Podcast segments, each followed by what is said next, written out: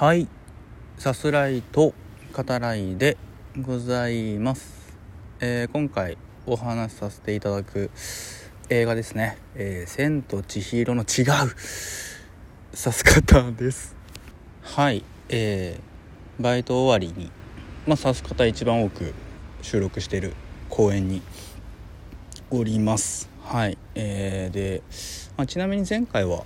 えーベランダでしたね。うん。で、えっと、前回にちょっと入りきらなかったことからお話しさせていただくと、えっと、映画「秘密の森のその向こう」ですね。あのいいなと思った、えーところ、えー多分ご覧になった方だったら、えー、と多くの人がそう思うんじゃないかなと思うんですけど。あの序盤ですね、えーお母さん母親マリオン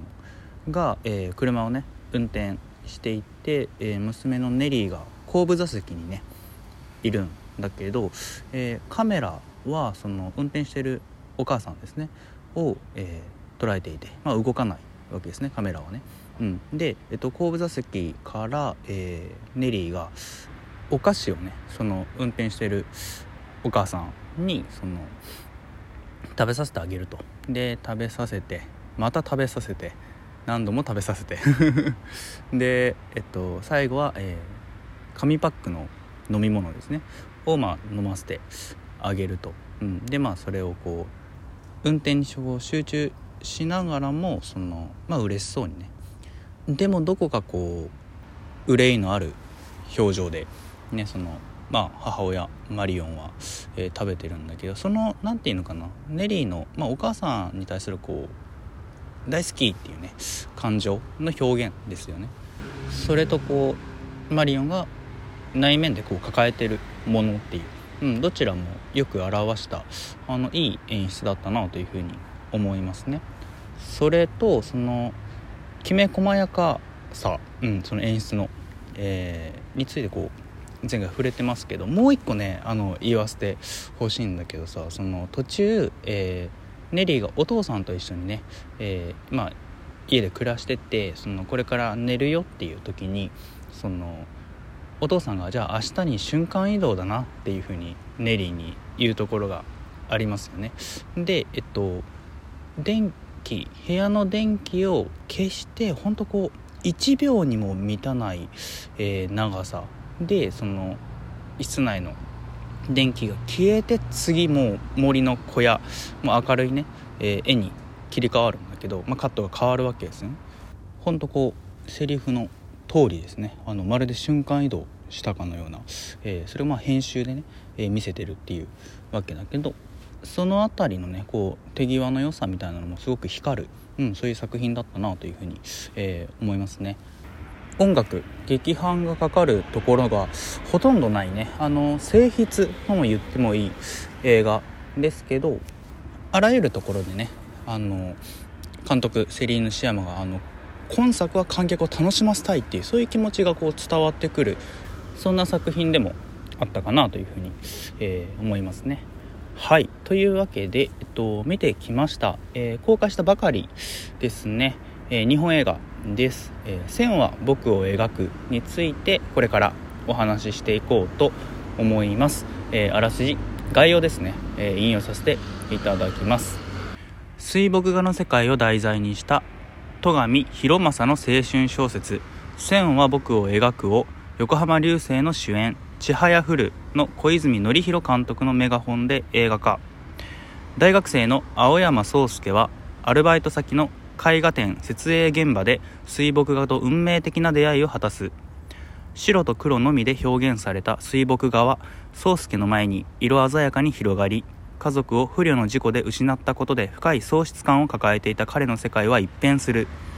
巨匠篠田小山に声をかけられて水墨画を学ぶことになった宗介は初めての世界に戸惑いながらも魅了されていく。となっております。はいえっと主人公の宗介くんね。あの意外と髪型個性的よねっていうのを見ながら思ってましたね。あのこれ横浜流星さんが、えー提案した髪型らしいですね。パンフレットに書いてありますけど。うんあの今回さその宗介を、えー、後ろから撮ったショットっていうのはあのいくつかねありますね。うん、でちゃんとその後ろ姿で、まあ、髪型だけじゃなくても分かるとは思うけどそのあ宗介だなっていうのがね分かる。その髪型も効果的だったなというふうに思いますね。うん、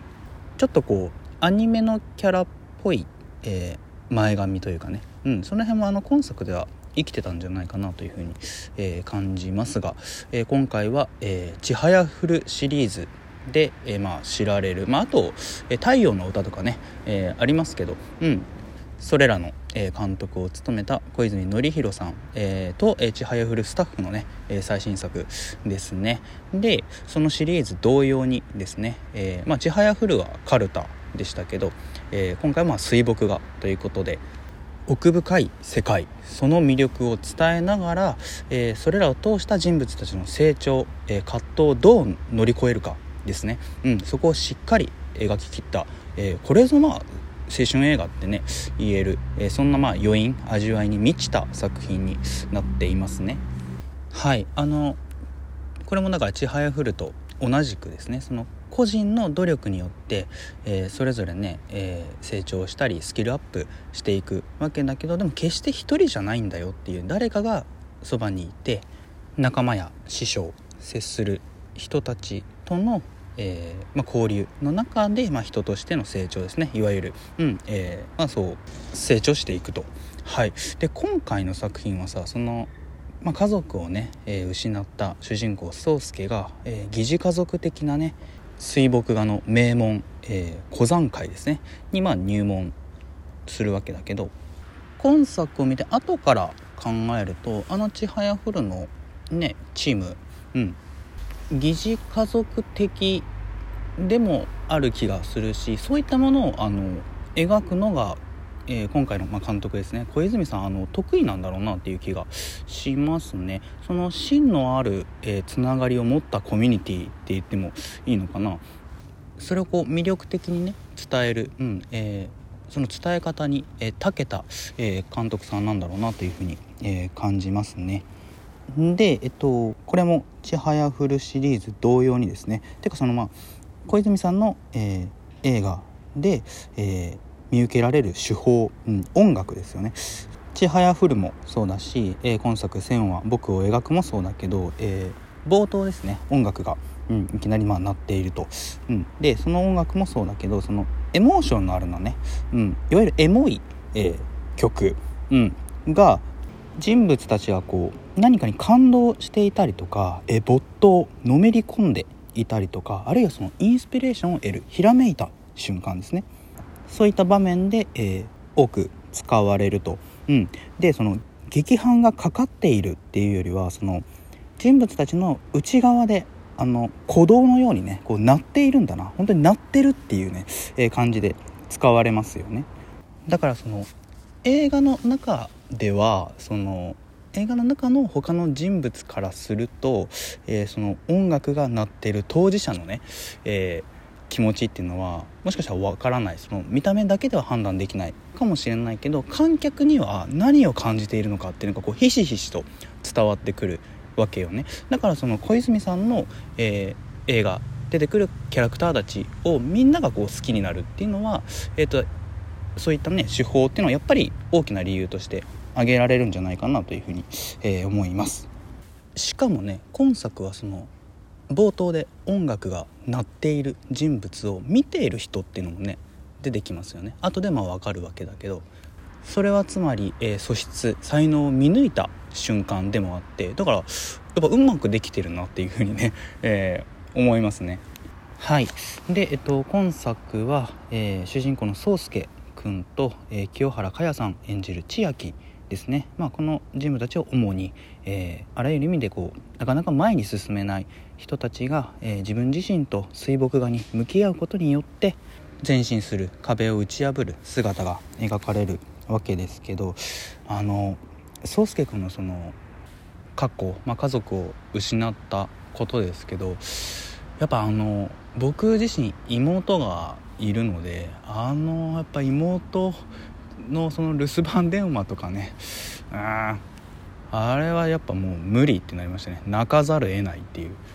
はいあのキャストの皆さんいいですね。えっと横浜流星さんもあの「流浪の月」のねりょうくんとは、えー、打って変わった役柄ですけどあの所作だったり、まあ、声の出し方とかね繊細な人物を、まあ、演じきってらしたと思うしあと江口洋介さん見た人みんながいいなって思うね、えー、キャラクターだと思うけど西浜古宝ですね。作る料理がめちゃめちゃうまそうなね小山師匠の世話係なのかなと思いきや実はっていうねあの展開はやっぱりぶち上がりますよね。命や本質なんて分かんねえよと言いながら、えー、宗介に伝えるあの場面もねやっぱ印象に残りますよね。